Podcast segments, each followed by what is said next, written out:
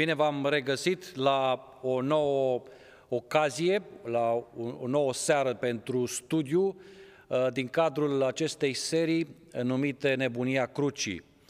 Uh, data trecută am încercat să creionăm uh, bazele acest, sau structura, de fapt, motivația pentru această nouă serie, și metafora principală, dacă țineți minte, a fost legată de uh, furtuna de tabloul lui Aivazovski, al nouălea val, și ideea aceasta a furtunii în care ne aflăm. Uh, nu știm exact cât va dura, dar cert este că uh, trebuie să continuăm să luptăm, să nu ne lăsăm bătuți de circumstanțe acestea care sunt cu siguranță copleșitoare și să ne construim efectiv o experiență, adică o embarcațiune în limbajul metaforic nouă, care să ne poată să ne ofere stabilitate, direcție, sens și convingerea că vom ajunge acolo unde trebuie să ajungem. De aceea, în această ocazie, aș vrea să discutăm puțin despre această uh, nouă experiență, dar plecând de fapt de la o anumită întrebare, o interogație care, cred eu, după atâția ani de uh, adventism, anul acesta, de fapt, în luna august, voi împlini 30 de ani de adventism. Și întrebarea aceasta mi-am pus-o înainte ca să vin, uh, să devin membru în biserica aceasta și o întrebare care o tot repet, mi-o tot repet și e o întrebare foarte simplu. Ce înseamnă să fii adventist? Eh, sigur că pentru mulți întrebarea pare banală sau chiar eh, infantilă, dar dacă ne gândim cu atenție la ea, veți observa, fără să vă uitați la cele uh, răspunsuri, mă rog, care încerc să le dau. Este o propunere de răspuns la întrebarea aceasta ce înseamnă să fii adventist. Și din punctul meu de vedere, a fi adventist în mare măsură, nu vreau să uh, generalizez foarte mult și nici să uh, simplific uh, nepermis de mult răspunsul la această întrebare importantă, dar din punctul meu de vedere, așa cum am înțeles eu până la data aceasta, în general, experiența adventistă, cred că a fi adventist în mare măsură se reduce la aceste câteva, uh, să le numim, uh, atitudini. Uh, în primul rând e vorba de o adeziune doctrinară, credem un set de învățături sau doctrine, dogme specifice bisericii noastre și fără de care nu poți să fii cu adevărat adventist. Uh, apoi o conformare rituală, adică fără să ții sabatul, fără să ai o dietă specifică și în armonie cu învățătura bisericii și a Bibliei uh, și anumite astfel uh, ritualuri conexe, nu te poți identifica cu adventismul. Un al treilea element, contribuția financiară, care la noi a devenit proverbială. Biserica nu impune zecimea ca Uh, contribuție financiară, dar uh, noi știm să prezentăm în așa fel această învățătură încât fiecare membru, aproape fiecare, uh, este invitat să contribuie în acest sens. Ehm, loialitate denominațională, sigur că da, este importantă, nu? Ești adventist, te simți adventist, chiar am urmărit o emisiune la Speranța TV despre un subiect, mă rog, nu are importanță subiectul, dar atât moderatorul care este adventist și unul din participanți care era adventist, împreună cu alți participanți care erau din alte confesiuni, Uh, țineau foarte mult să, să, să-și demonstreze și să demonstreze publicului uh, privitorilor uh, cât de importantă este de fapt învățătura adventistă, identitatea adventistă și în general poziția adventistă. Ehm, și un, un alt aspect, uh, participare uh, ocazională. Uh, mă rog, în cazul nostru este vorba de participarea săptămânală, care din cauza pandemiei a fost debusolată aproape total, dar, mă rog, în principiu rămâne același ritm temporal, săptămânal, sabat de sabat, ne vedem la biserică. Deci spun că este o participare săptămânală, ocazională și rare ori participăm la alte evenimente evenimente decât cele care sunt uh, uh, comprimate în ziua sabatului. Acum, dacă vă identificați sau nu cu această definiție, niciun fel de supărare, dar din punctul meu de vedere, obiectiv, subiectiv, pardon, cred că în mare măsură reflectă ce înseamnă să fii adventist. Acum, teoretic, astea ar fi de fapt cerințele minime pentru a deveni membru în orice partid, partid politic sau în club social sau o asociație de orice fel de factură, pentru că toate se regăsesc într-o formă sau alta. Dacă e de un partid politic, adeziunea trebuie să fie clară, conservatori, laburiști aici, în Marea Britanie, în, Marea, în Statele Unite, republicani, democrați, în Europa, în România și așa mai departe. Deci trebuie să ai o anumită platformă politică la care adezi, la, la care, pe care o, ți-o, ți-o asumi. Deci o adeziune doctrinară. Ehm, confirmare rituală, să știți că și partidele au ritualurile lor, le care țin foarte mult, începând de la, le-am putea numi chiar liturghii politice, eh, și până la alte asemenea scene și simboluri și semne și ritualuri care țin de elementul politic. Eh, apoi, contribuția financiară, fiecare membru trebuie să doneze partidului o cotizație, mă rog, pentru cei mai mulți aproape prea puțin importantă, dar cert este că o contribuție este necesară.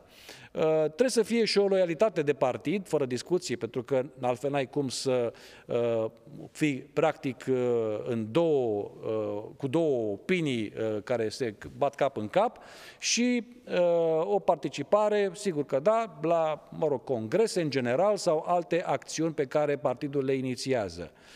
La fel se aplică și în cazul unui club social și al unei asociații. De aceea spun că după această descriere, a fi adventist uh, nu înseamnă mai mult decât a fi membru într-un partid politic uh, sau într-un club social. De ce nu?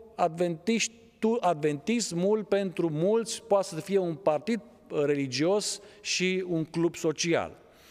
Ehm, dar din punctul meu de vedere, așa cum am încercat să înțeleg adventismul și cât l-am studiat de 30 de ani încoace, am ajuns la următoarea concluzie, care probabil că va fi pentru unii ofensatoare sau pentru alții de neînțeles. Din punctul meu de vedere, adventismul și acum când spun adventism, mă refer la experiență în sine, nu mă refer la alte elemente specifice. Adventismul, din punctul ăsta de vedere, din punctul meu de vedere, nu mi se pare în primul rând o experiență religioasă. Și când spun experiență religioasă, mă refer la ceva care să, cum să spun eu, gândiți-vă simplu, când spui evreu sau uh, ritul mozaic, iudaismul, acolo ai în minte o experiență religioasă. Nu stăm să uh, despicăm firul în patru vis-a-vis de dacă acele ritualuri sau uh, învățături sunt sau nu sunt biblice. Nu asta este ideea, dar când spun experiență religioasă, în mintea mea apare experiența religioasă a unui evreu, experiența religioasă a unui ortodox, a unui catolic și a altor uh, uh oameni, uh, uh, membri uh, religioși din marea uh, marea familie creștină. Din acest punct de vedere, adventismul se pare mai degrabă ca un demers filozofic.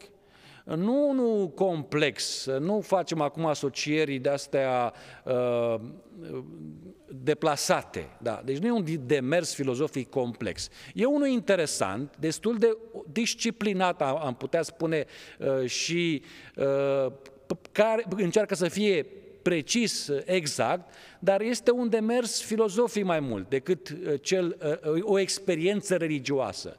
De ce spun treaba aceasta? Pentru că a fi adventist înseamnă să mintea ta să fie de fapt ancorată uh, într-un set de doctrine teologice, eventual un set de cerințe morale, rituale și, în mare parte, cam asta ar fi.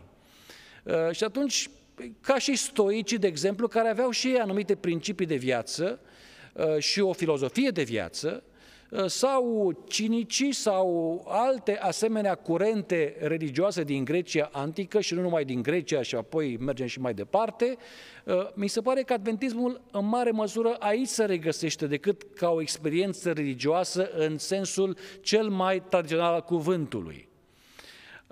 Pentru că, din acest punct de vedere, filozofii întotdeauna au încercat să înțeleagă lumea și să o interpreteze. Uh, ceea ce în adventism se pare că singura preocupare major, majoră a noastră a fost ca să interpretăm lumea aceasta în care uh, trăim și nu numai lumea în care trăim, dar și viețile celorlalți. Pentru că suntem foarte preocupați să interpretăm viețile celor din jurul nostru. Uh, cei care nu sunt ca noi în primul rând, iar cei care sunt ca noi, de ce nu sunt exact ca noi?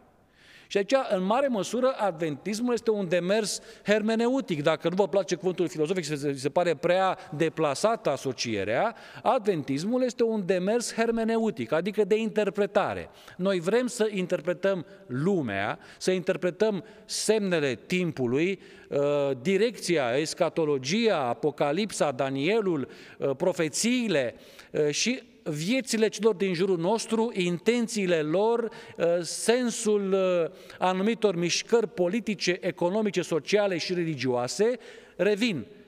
În mare măsură am impresia că adventismul se reduce la acest demers hermeneutic și nu neapărat încearcă să găsească răspunsuri la întrebările existențiale și să trăiască într-o manieră proprie, originală, originală Uh, aceste adevăruri biblice pe care pretinde că le crede.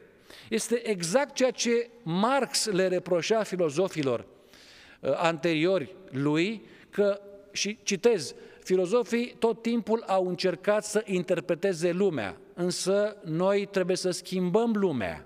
Nu? De aceea Marx a dezis de curentele filozofice, deși Marx în mare măsură a fost un filozof german.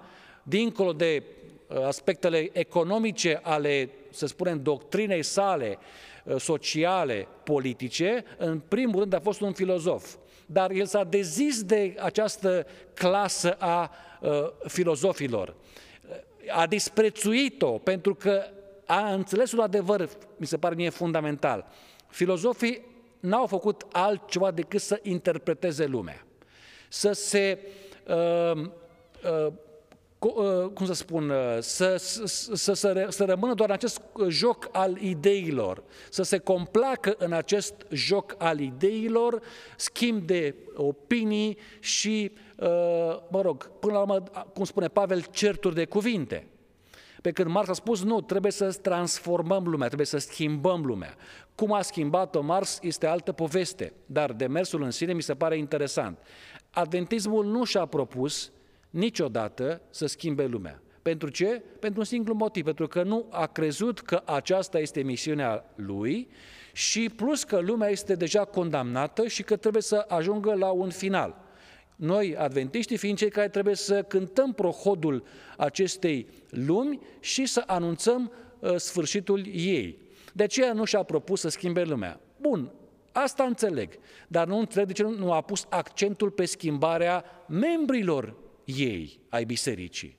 Veți spune, cum, domne, că tot timpul vorbim despre schimbare, transformare, redeșteptare, reformă, e adevărat, vorbim, dar când ne uităm cu atenție la efectul acestor demersuri, până la urmă nu rămâne decât o simplă spoială rituală. Da? Deci, mare măsură, experiența noastră, în ghilimele o pun, nu vă supărați, religioasă, se reduce la un fel de spoială rituală. Câtă vreme menținem păzirea sabatului, a dietei, a contribuției financiare, a venirii la biserică și câteva acestor elemente uh, care țin de practica adventistă, credem că asta înseamnă o experiență adventistă. Și atunci revin cu întrebarea, ce înseamnă de fapt să fii în modul cel mai practic, nu filozofic, nu hermeneutic, nu teoretic, nu ritual, în sensul practic, ce înseamnă să fii adventist. Și dacă ar fi să explici cuiva lucrul acesta, uite, eu sunt adventist, ai putea să explici ce înseamnă să fii adventist fără să apelezi la doctrine, și mai, mai ales la cele distinctive. Domne, eu sunt adventist prin contrast cu ceilalți. Asta este partea interesantă. Noi încercăm să ne uh, predicăm identitatea prin contrast cu ceilalți. Noi nu ținem duminica, noi nu mâncăm carne de porc, noi nu bem alcool, noi nu facem asta și lista continuă. Nu e foarte lungă, stați liniștiți că nu, nici măcar nu e o listă foarte lungă. Măcar evreii au o listă interminabilă. Dar noi nu avem o listă lungă, avem câteva interdicții majore. Și de obicei, măcar dacă am, măcar dacă am promovat cele 10 porunci, nu mă refer la altceva, Măcar ce zice porunci. Nu, doar porunca 4 o promovăm și eventual Leviticul 11. Uh, Măcar dacă am spus, noi nu ne închinăm la alți Dumnezei. Noi nu luăm numele Domnului în deșert și apoi explica de ce. Noi nu uh, ne închinăm, uh, noi ne închinăm doar sâmbăta. Noi respectăm părinții, noi nu furăm, noi nu mințim, noi nu comitem adulter, noi nu facem asta. Asta da, ar fi interesant să promovăm măcar cele 10 porunci actualizate contextualizate și într-o manieră extrem de practică. Și atunci cred că da, adventismul ar fi o chestie, ar fi cu adevărat o experiență religioasă, de ce nu, de ce nu chiar unică. Așa că propun să încetăm cu speculațiile teologice, cu interpretările escatologice, pentru că nu ne-au dus prea departe doar temporal. Ne-au dus 175 de ani, suntem în 2021, dar ă, calitatea spirituală a vieții noastre nu s-a îmbunătățit. Trebuie să recunoaștem. Din contră, s-a înrăutățit.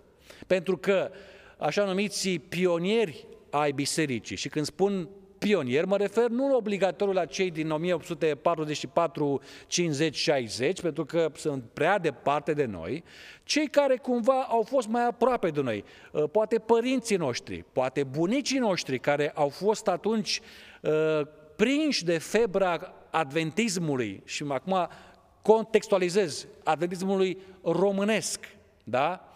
Gândiți-vă la oamenii aceia ca Demetrescu, Paulini și alții care au adus adventismul și l-au explicat uh, românilor într-o manieră, manieră foarte logică, foarte uh, inspiratoare, motivatoare și extrem de etică. Adică un adventism, adventist pe vremea aceea era recunoscut în primul și în primul rând nu datorită sâmbetei, deși și sâmbătă era elementul de, de, de, de, uh, uh, distinctiv, fără discuție, dar era cunoscut datorită unei etici pe care și-o impunea și care era destul de vizibilă în contrast cu cei care poate aveau o uh, moralitate destul de laxă. Bun, asta e un subiect, uh, să spun, uh, în construcție, nu vreau să insist prea mult, de aceea am zis că ar trebui să încetăm Uh, cu aceste interogații teologice, să despicăm firul în patru. Uh, revin la emisiunea care am văzut-o la Speranța TV, uh, subiectul despre îngeri și despre lucrarea îngerilor. Nu zic că nu e interesantă, dar mi se pare o despicare a firului în patru, despicăm despre niște realități pe care nici măcar nu le percepem, dar aminte să le înțelegem. Cred că trebuie să începem o călătorie nouă.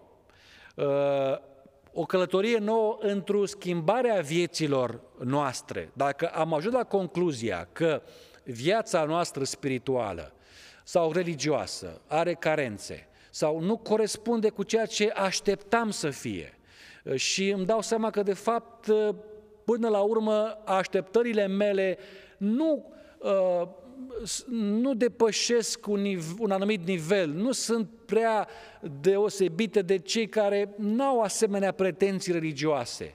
Dacă am ajuns în punctul în care viața mi se, religioasă mi se pare destul de uh, aridă, uh, uh, așa, obscură într-un anumit sens, uh, fără viață, uh, destul de uh, lipsită de putere, de vitalitate, atunci întrebarea este clară. Ce se întâmplă? De ce există sau de ce nu există în viața mea ca credincios, nu? Că sunt credincios, nu? Adventist, uh, creștin, uh, ceea ce Biblia promite pentru cei care îl urmează pe Hristos. De ce totul pare atât de abstract, atât de, să spun, detașat de viața aceasta de zi cu zi? De ce nu este integrat cumva în aspectele cotidiene, nu doar săptămânale atunci când venim la biserică? Iată întrebări care trebuie să ne pună pe gânduri. Însă dacă vorbim că trebuie să începem o nouă călătorie, da? Uh, pentru că, haideți să mergem acum puțin pe această metaforă a călătoriei, nu?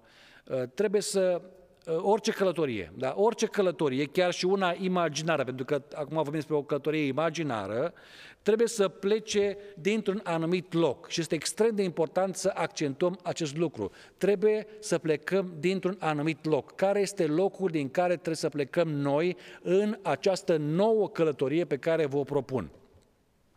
Avram a plecat din Ur, două exemple biblice. Israel a plecat din uh, uh, uh, Egipt. Ba chiar trei exemple biblice. Iona, uh, pe care l-am uh, pomenit data trecută, a plecat din uh, Iafo, din acel port dorind să plece departe de fața Domnului. Nu contează că dorea să plece departe de Domnul sau aproape de Domnul, cum a plecat Avram, ideea este că trebuie să pleci dintr-un anumit loc. Și Biblia întotdeauna, aproape întotdeauna, prezintă uh, această, uh, acest traseu care are un început și are un sfârșit. Deci trebuie să știm exact de unde plecăm. De ce este important? Pentru că nu este vorba de o deplasare uh, geografică, dar nu este vorba de un exod geografic, nici unul uh, denominațional, cum cred unii că a sugera prin ideea de călătorie sau prin ideea de corabie nouă. No. Uh, vreau să spun, ca o, o paranteză, uh, toți cei care au încercat un exod denominațional au uh, eșuat, au naufragiat mai devreme sau mai târziu. Pentru că, de fapt, nu asta este problema. Problema nu este de ordin exterior, da? Problema este de o călătorie, în primul rând, interioară. Uh, Domnul Hristos a spus asta foarte clar. Împărăția nu este în afară, ca să o spui, uite aici sau uite acolo. Împărăția este în mijlocul vostru și este în voi, uh, în inima voastră, în lăuntru vostru. E, această împărăție trebuie cumva să o descoperim sau mai degrabă să călătorim înspre ea. Nu? Și atunci ca să călătorim trebuie să aibă loc o, să zic așa, o coborâre în noi înșine pentru început și apoi o explorare acestui traseu spiritual. De ce am spus? Că orice călătorie și mai ales dacă avem de-a face cu una imaginară, cum este cazul în seria aceasta, Uh, trebuie să aibă un anumit punct de plecare. Bun, dar întrebarea este care este acel punct de uh, plecare? Uh, pentru că trebuie să încep deplasarea din acel punct, da? Există, să, punem, să spunem așa, un moment uh, originar în care ne-am putea întoarce. Nu? Am ajuns la concluzia că experiența noastră nu este ceea ce trebuie să fie, că am naufragiat sau că suntem uh, foarte rătăciți pe marea aceasta zbuciumată a lumii, uh, vezi, vezi metafora data trecută, sau dacă mergem pe metafora de data, pe, de, în această ocazie, ă, ne-am rătăcit efectiv pe alte drumuri și acum căutăm să ă, revenim la drumul, așa, pe, drumul acela pe care Biblia îl sugerează. Dar cum să te duci să ajungi pe acel drum, dacă nu te întorci puțin înapoi, să vezi momentul de, de, de, de, de debut, de, de unde pleci, punctul de plecare pentru a te deplasa. E, aici se întrebare, de aici și apare și conceptul de a te întoarce la Dumnezeu. Adică ideea este că trebuie să te întorci cumva până în punctul acela de plecare și de acolo se face un drum nou. Biblia vorbește despre drum nou, de o cale nouă, se deschide, nu? adică apar uh, aceste uh, alternative. Dar ca să ajungi pe calea aceasta, Iisus o numește calea îngustă, de exemplu. Uh, sunt și alte metafore care descriu acest traseu. Ca să ajungi acolo, n-ai cum să mergi, uh, cum să spun eu, uh, de unde te afli în clipa, aceasta, în clipa respectivă să te teleportezi exact pe traseul cel bun. Nu. Trebuie să te întorci. Da? Trebuie să te întorci. Aceasta este ideea de întoarcere. Nu? Și de-aia spun, există un asemenea moment originar, dacă ne-am întoarce în punctul acela, sigur că da, te întorci cu mintea, uh, atunci am avea șanse să ne, uh, să ne plasăm pe direcția cea bună, Păi și care ar fi acel moment original? Pentru unii ar fi poate secolul XIX, începuturile debutului, adică debutul adventismului. Uh, unii spun că dacă ne-am întoarce cumva la acea practică pe care a avut-o pionierii noștri, cu siguranță că viața noastră spirituală ar fi alta acum.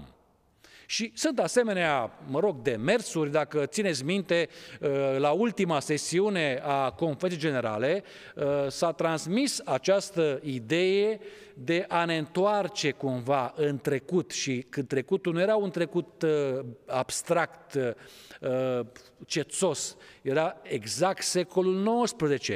Chiar ca un fel de parabolă, delegații au fost invitați pentru acea sesiune sau pentru o anumită parte a sesiunii să se îmbrace ca în secolul XIX, să-și lase unii barbă ca în secolul XIX. Mi-a plăcut de un, uh, uh, pot să-l numesc coleg, pentru că am fost împreună într-un program de leadership, uh, președintele de la, de la Uniunea Daneză, care a încercat să transmită un mesaj foarte interesant. Se simțea prins între trecutul de care suntem cumva atașați emoțional, uh, istoric, denominațional, uh, doctrinar, nu? debutul adventismului, dar și de prezentul în care trăia. Și atunci ce a făcut acest uh, președinte de Uniune? Și-a lăsat barbă, așa cum s-a cerut, vezi, întoarcerea în timp la vechile cărări, dar jumătate a ras-o, ca să exprime acest contrast această tensiune între trecut și prezent sau avea, sau avea în viitor. Și chiar a explicat acest gest al său delegaților și uh, președintelui Ted Wilson, care părea extrem de contrariat de această, să spunem, arătare, dar avea un punct, avea, cum se spune, uh, avea sens uh, gestul lui. Da? În mare măsură și Biblia are asemenea uh, gesturi destul de stranii pe care le fac profeții. Isaia umblat, dezbrăcat, uh, sau mă rog, cum a fost el acolo, uh, Ezechiel dormea pe o parte, altul lua nu știu ce fel de coarne, le pune și gesturi bizare pentru noi, dar extrem de încărcate simbolic. E, și acest gestul acestui președinte de, de Uniune era încărcat simbolic, adică pe de o parte avea barbă pe aici și pe cealaltă parte era rasă, pentru că exprima tensiunea între un trecut și un viitor necunoscut și unde ne aflăm noi acum, care este direcția.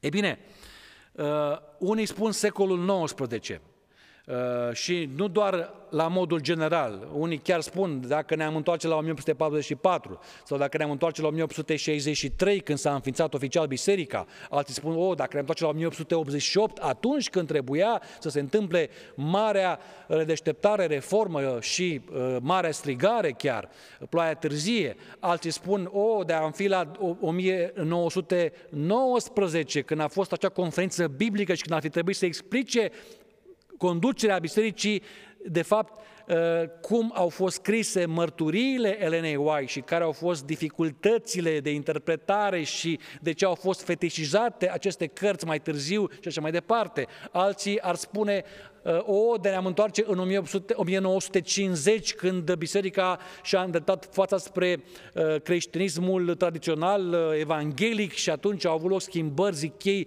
doctrinare și așa mai departe. Toți găsesc repere în timp și, uh, mă rog, încearcă să uh, vizualizeze acea perioadă în mintea lor de aur, când dacă ne-am întoarce acolo, viața noastră acum ar fi cu totul alta.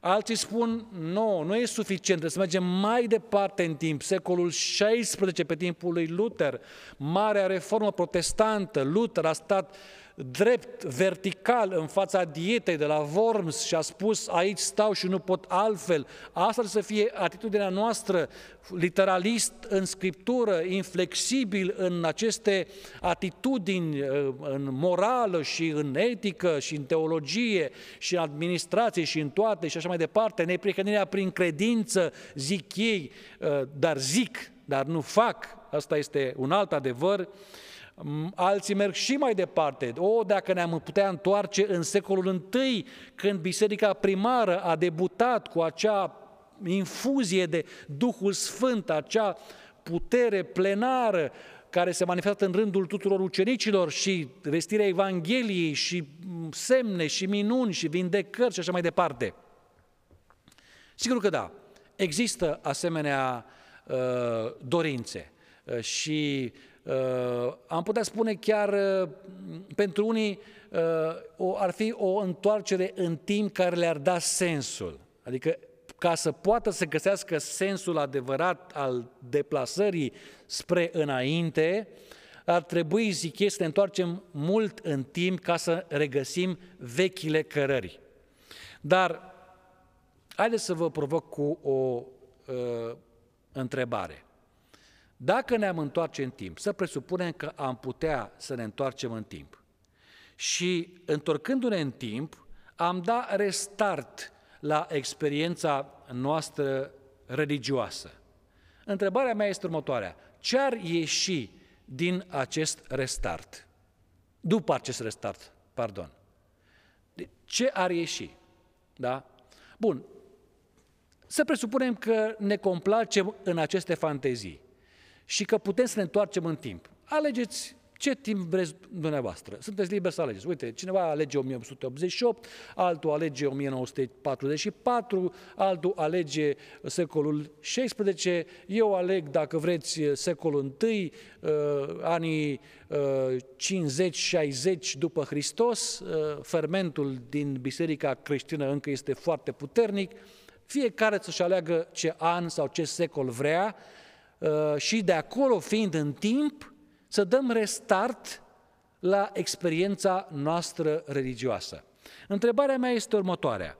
Ce ar ieși după ce dăm acest restart? Nici nu vă las prea mult să vă gândiți, pentru că răspunsul este foarte simplu. La fel ar fi exact la fel. Deci, experiența noastră și dacă ne-am întoarce în timp, ar fi exact ca cea din prezent pentru un simplu motiv. Pentru că datele problemei ar fi aceleași. Premiza este neschimbată. Și vă spune, cum adică?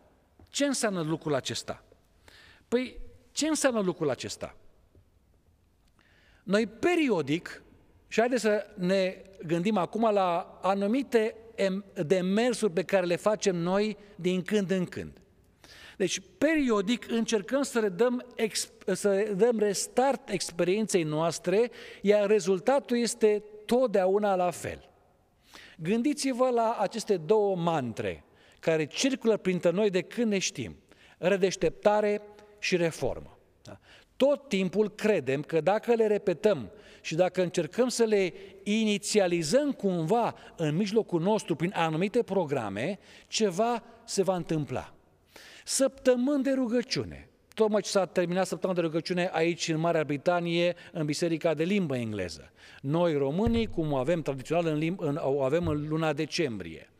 Uh, au fost acele uh, săptămâni, 50 uh, de zile de rugăciune, uh, apoi au fost acele programe cu 7, 7, 7, uh, la ora 7, uh, o, o săptămână întreagă, în ziua 7 rugăciuni, Țineți minte, sunt multe, sunt o grămadă de asemenea programe care s-au făcut de-a lungul timpului și se vor mai face până la sfârșit, să știți.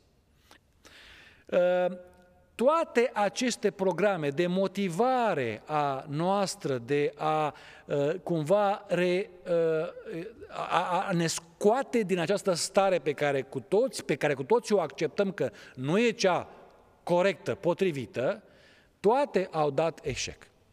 Nu mă refer la anumite, să spun, mici ajustări care poate că au avut loc.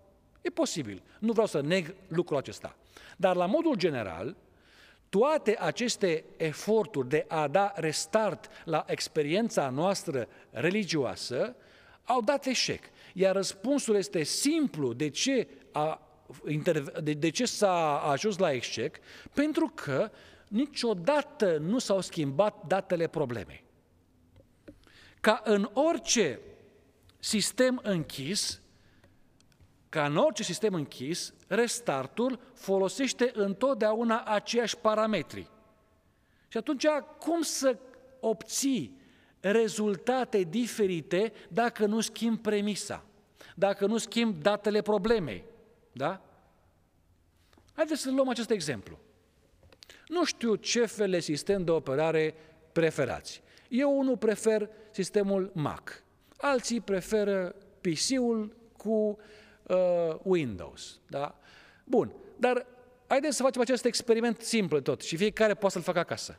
Deci fiecare poate să facă acasă acest lucru.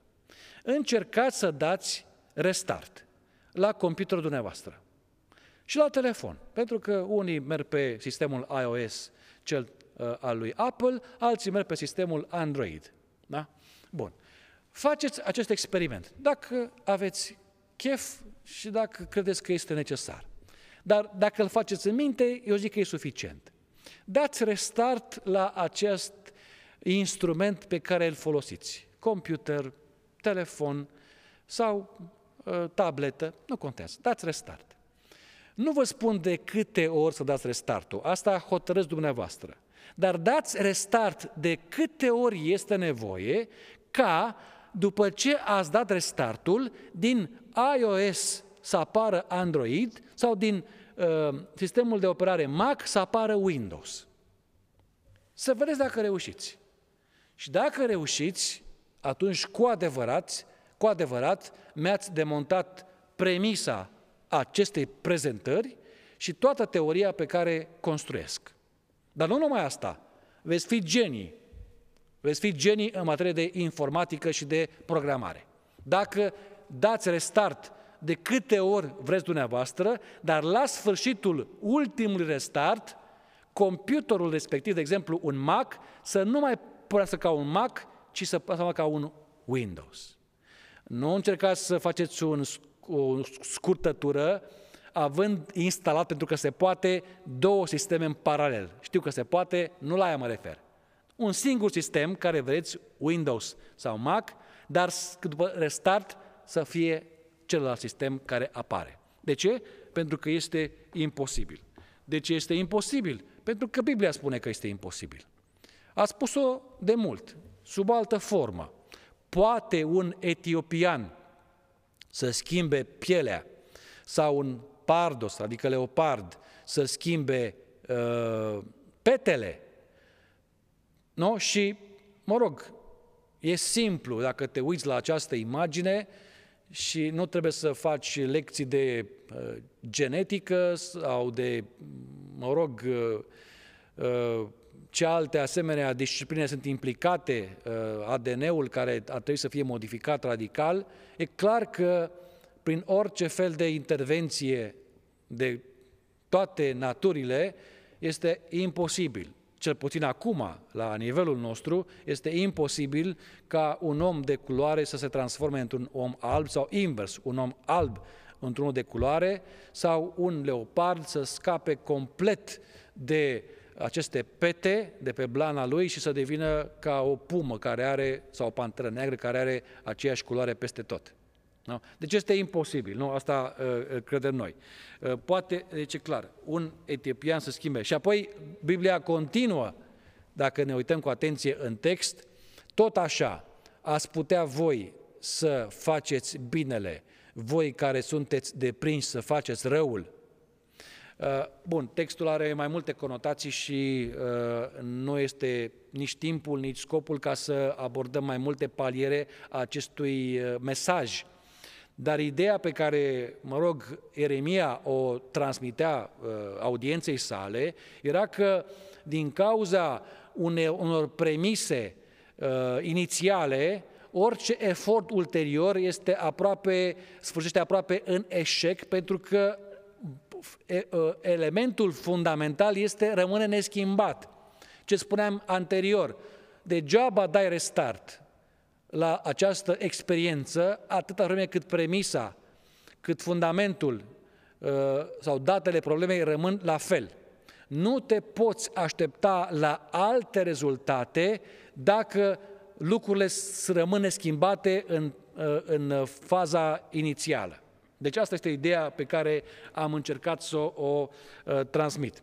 Bun, dar poate că nu vă place uh, această metaforă nici cu etiopianul, uh, nici cu leopardul. Haideți să ofer o altă metaforă mai apropiată de noi, uh, de spațiul nostru românesc, metafora aceasta cu uh, ursul. Da? Poate un urs să schimbe traseul? Uh, și mă refer acum la un caz concret da? Este vorba de o ursoaică, are și un nume, uh, Ina. Uh, această ursoaică a fost de mică în grădina zoologică din Piatra Nemț. 20 uh, de ani a petrecut în acea grădină zoologică într-o cușcă strâmtă pentru, mă rog, dimensiunile unui urs. Într-un final, mă rog, nu știu exact când, cu cât timp în urmă, s-a reușit Uh, eliberarea acestei ursoaice și punerea ei în libertate într-o rezervație din județul Brașov, mai precis din Zărnești. E, acolo, în această rezervație, care, mă rog, are uh, zeci de hectare, uh, ursoaica Ina uh, are tot uh, spațiul la dispoziție ca să zburde, dacă vreți, să se deplaseze, să facă ce vrea. Ceea ce și face de obicei. Dar mai face ceva. Și aici aș vrea să citez pe uh, vicepreședinta uh, unei asociații, asociația se numește Asociația Miliorilor de Prieteni, o asociație care se ocupă de protecția animalelor. Și uitați cum comentează ea comportamentul bizar al ursoaicei Ina. Spune în felul următor. Când mergeți la o grădină zoologică care are spații minuscule pentru animale, să vă aduceți aminte de mișcările inei. Mintea ei a rămas captivă într-o cușcă imaginară, aceeași care a ținut-o prizonieră timp de 20 de ani. Aceasta este imaginea traumei care uneori nu se vindecă și nu se uită niciodată. Care este problema? Problema este următoarea. După cum se poate vedea în imagine, e un perimetru făcut de Ina, pe care îl parcurge constant, în fiecare zi, pentru un anumit timp. Repet, asta este observația celor care uh, sunt acolo în acea rezervație. Are spațiu de manevră extrem de generos, da? Și îl folosește, fără discuție. Dar se întoarce în acest loc și merge în cerc, exact cum mergea în cerc cât timp a fost închisă la grădina zoologică din Piatra Neamț. 20 de ani a mers în cerc. Iar după acești 20 de ani, deși eliberată, deși transportată într-un spațiu nou, într-un spațiu generos, tot are instinctul acesta de a se întoarce într-un anumit loc și a face acest mers în cerc.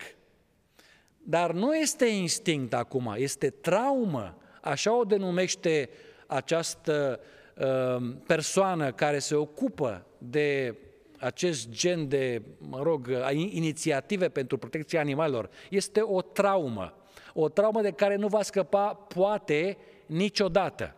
Deci acolo undeva în mintea ei, dacă putem spune așa, există cușca aceea, dar acum este imaginară. Da?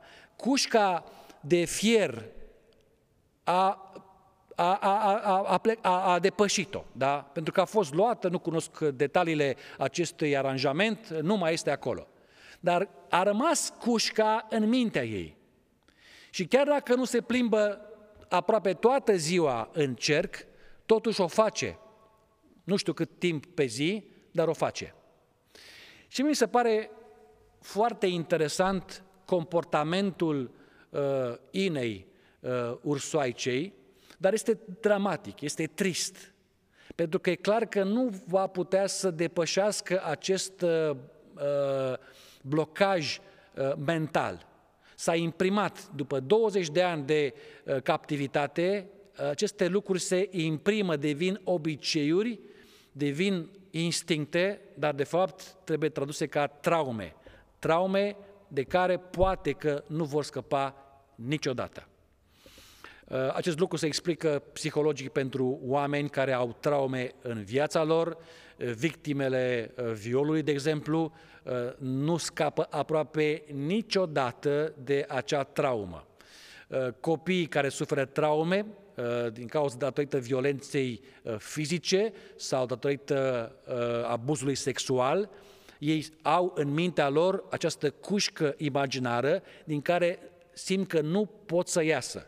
Chiar dacă la un moment dat depășesc acea relație uh, toxică, uh, brutală care au avut-o, în ciuda, uh, pardon, în, da, contra voinței lor, o depășesc, uh, cumva se maturizează, își fac o familie, dar din când în când se trezesc efectiv în mijlocul zilei, poate, exact ca ursoaica Ina, care se învârte în cerc și nu mai poate să iasă decât după aceea, poate cu anumite eforturi, cu anumite, mă rog, uh, ademeniri din partea celor care o îngrijesc pe Ina, să iasă din acest cer să se ducă mai departe cu alți urși, să încerce să, să, să se regăsească în noul spațiu. Ăsta este un studiu fascinant, dar dramatic, uh, traumatizant uh, pentru cei care au avut în timpul, uh, în viața lor, asemenea experiențe negative. Dar, deși respect foarte mult aceste situații și, mă rog, ar trebui discutate mai mult chiar în biserică, pentru că, din păcate, și în biserică se întâmplă abuzuri, în această ocazie vreau să mă ocup de o anumită parte a acestui traseu în cerc de această traumă. Știu că ce urmează să spun pentru unii sună aproape uh, grav, justițiar, condamnator sau uh, de, uh, destul de aspru, dar vă spun la modul cel mai sincer, dacă nu ne întoarcem la punctul zero, ca să începem de acolo deplasarea pe noua cale, nu avem nicio șansă ne vom învârti în cerc ca ursoaica Ina toată viața noastră. Și nu este o idee nici nouă, nici bizară, pentru că și Israel s-a învârtit în cerc, în ghilimele, în jurul muntelui 40 de ani. Da? N-au putut să depășească acel moment. De ce? S-a creat un blocaj în mintea lor, datorită lor, nu datorită altor factori, și a trebuit să rămână în acel uh, manej 40 de ani și după aceea nu ei, generația următoare, a rupt acest cerc vicios și a putut să intre în Canaan. Bun, cum se traduce marșul traumatizant al ursoaicei Ina în dreptul nostru? Cu altă prezentare, dacă țineți minte, vorbeam de condiționare. Și nu mai intru în acele amănunte pentru că nu avem timp dar este vorba de o condiționare. O condiționare la care am fost cu, cu toții supuși în această biserică, uh, unii mai mult, alții mai puțin. De exemplu, cei care s-au născut în biserică sunt mai condiționați decât cei care au venit din afara ei. Dar nu este o regulă fixă. Am, am cunoscut persoane care au venit din afara bisericii și parcă sunt mai condiționați și mai instituționalizați decât cei care s-au născut în biserică. Deci nu este o regulă de fier, să nu fiu uh, greșit înțeles. Dar ce este că fie născut în biserică, fie venit ulterior, într-un fel sau altul am fost cu toții condiționați spre un anumit comportament sau o anumită atitudini și o matriță de gândire și de înțelegere a vieții și a fenomenelor din jurul nostru. E, această condiționare lasă urme. Să știți că lasă urme. Uh, acum vorbim despre o altă condiționare, una socială, din cauza pandemiei. Să știți că asta va lăsa urme foarte. Ne vom trezi peste câțiva ani făcând anumite lucruri spunând anumite cuvinte care de fapt provin din trauma pe care am avut-o în 2020, 2021, sperăm să nu fie și 2022. Dar vor continua în anii care vor urma. De ce? Pentru că noi acum, fără să ne dăm seama, ne învârtim într-o cușcă imaginară, una socială. Mai, se va da drumul la uși fără discuție, dar acest comportament care deja s-a devenit obicei și instinct, traumă, ne va urmări o perioadă bună. E, la fel se întâmplă și în ce privește comportamentul religios. Toate aceste interdicții la care am fost supuși, taburile, întrebările care nu au primit răspuns și ritualurile și așa mai departe, teama, frica, escatologică, frica de decret, frica de judecată de cercetare, frica de îngerul raportor, frica de Dumnezeu ca judecător și multe asemenea frici, nu? Această încercare de a disimula, de a trăi cu două uh, duplicitar, uh, o față uh, evlavioasă săptămânală la biserică în sabat și cealaltă față uh, în curs săptămânii. Toate aceste lucruri și-au pus amprenta și au lăsat urme. Iar acum ne trezim și ne mirăm că în ciuda celor mai bune și doritoare eforturi de a ne schimba, ne trezim după o perioadă, totul merge bine, pare că suntem pe făgaș bun și după o perioadă, brusc, ne trezim ca Ina și ne învârtim exact în același perimetru, facem exact același, același manej și intrăm într-o stare de semidepresie. Și spunem, domnule, dar sunt de 20 de ani în această biserică, dar nu pot depăși un anumit nivel, nici de înțelegere, Gândiți-vă la cei care sunt blocați efectiv pe decretul duminical. Nu contează cum se schimbă lumea în jurul nostru, ei trebuie să vadă și vor să vadă numai decretul duminical. Sau uh, vor să vadă persecuția. Nu contează și dacă ai fi declarat adventistul, adventistul va fi declarată religia uh, lumii, da? cea mai importantă religie a lumii și toți s-ar trezi unii învârtindu-se în cerc ca ursoaica Ina, că persecuția urmează să se întâmple. Și multe asemenea idei. Uh, trăirea fără păcat, ultima generație care va trăi fără mijlocitori. Nu poți scoate aceste idei din mintea altora. Mai grav, bun, aia s-a întâmplat pe parcursul la 20-30 de ani de credință. Alt fenomen interesant, în patru ani de zile am observat la unii credincioși adventiști, patru ani de zile de stat într-o cușcă aceasta ideologică sub imperiul uh, acestui, acestei ideologii, uh, uh, trampismul, da? după patru ani de zile sunt adventiști de ziua șaptea care nu vor putea depăși acest blocaj pentru ei care trăiesc într-un univers paralel, Donald Trump este încă președinte și multe alte aspecte care țin de uh, această ideologie. Bun, n-am nimic cu cei care trăiesc într-un univers paralel, e dreptul lor. Dar dacă vor să intre în universul meu, atunci e clar că vor apărea anumite probleme și interferențe și e clar că nu, lucrurile nu mai pot fi ca înainte sau în universul altora, pentru că gândim diferit. Aici este marea provocare. Ce faci dacă trăiești într-un univers paralel? Și această uh, serie Star Trek, seria nouă Star Trek, pe care o puteți viziona pe Netflix, este extrem de interesantă pentru că uh, explorează ideea aceasta a universului paralel. Același individ într-un univers paralel este complet diferit de ce privește comportamentul și caracterul și nu figura, ci comportamentul și caracterul. Și în momentul când este, când migrează în alt univers paralel, are o mare problemă în a se întrege pe sine într-o altă variantă decât cea pe care, de care se știe. Aici este marea problemă, dar n-am timp acum să uh, explorez prea mult această idee. Dar revin. Dacă cineva vrea, vrea să trăiască într-un univers paralel, e dreptul lui, e dreptul ei. Dar atenție, când vii în contact cu altul care este într-un alt univers, cum te relaționezi cu el, cum te intersezi cu el. Asta este marea provocare. Bun. Uh, și acum revenind la această condiționare, spuneam, de ce blocajele acestea există, da? Și nu le poți depăși. De ce se pune accentul atât de mult pe uh, ritual și mai puțin pe etică? Deci oamenii nu pot depăși acest blocaj. Câtă vreme ține sabatul, dieta, zecimea și așa mai departe, partea aceasta a eticii este considerată uh, facultativă, secundară și atât, nu atât de importantă. Nu pot depăși acest blocaj. Ei nu înțeleg că a fi adventist, unul plenar, nu superficial, înseamnă cu adevărat să trăiești măcar, măcar cele 10 porunci. Nu mai spun altceva.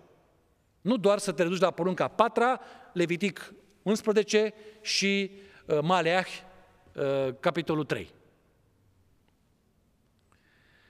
Bun, alt exemplu, dacă vi se pare că acest exemplu uh, nu e suficient, Revoluția din 1989. Da? Niciodată n-am avut în viața mea un sentiment al libertății cum l-am avut la Revoluție. Nu pot să-l explic, aveam 19 ani, dar am simțit un, un sentiment de, de, de, de, parcă aproape că pluteam. Da? Deci de, de eliberare totală. Nu înțelegeam, dar știam că am ieșit din cușcă cum a ieșit ursoaica Ina. Știam că am ieșit din cușcă. Și acum intram într-o lume nouă, necunoscută, nefamiliară. Dar știm foarte bine, după 30 de ani și ceva de eliberare de la Revoluție, că eliberarea în sine, ieșirea din cușca comunistă, nu a transformat radical urșii pe noi, adică, în așa fel încât să ne debarasăm de toate tarele, carențele, concepțiile, mentalitățile acumulate în acești ani de comunism în care ne-am învârtit în cușca aceea, aceea ideologică, socială, politică, economică și așa mai departe și n-am, nu puteam să ieșim din ea. Știam că suntem prizonieri, nu știam ce înseamnă să fii în libertate, doar ne imaginam și când a venit libertatea, n-am știut ce să facem cu ea. Cert este că știm foarte bine că Revoluția, până la urmă, a fost o mare farsă politică, a fost confiscată de un grup de interese politice, de neocomuniști, de securiști, care până în ziua de astăzi conduc această țară.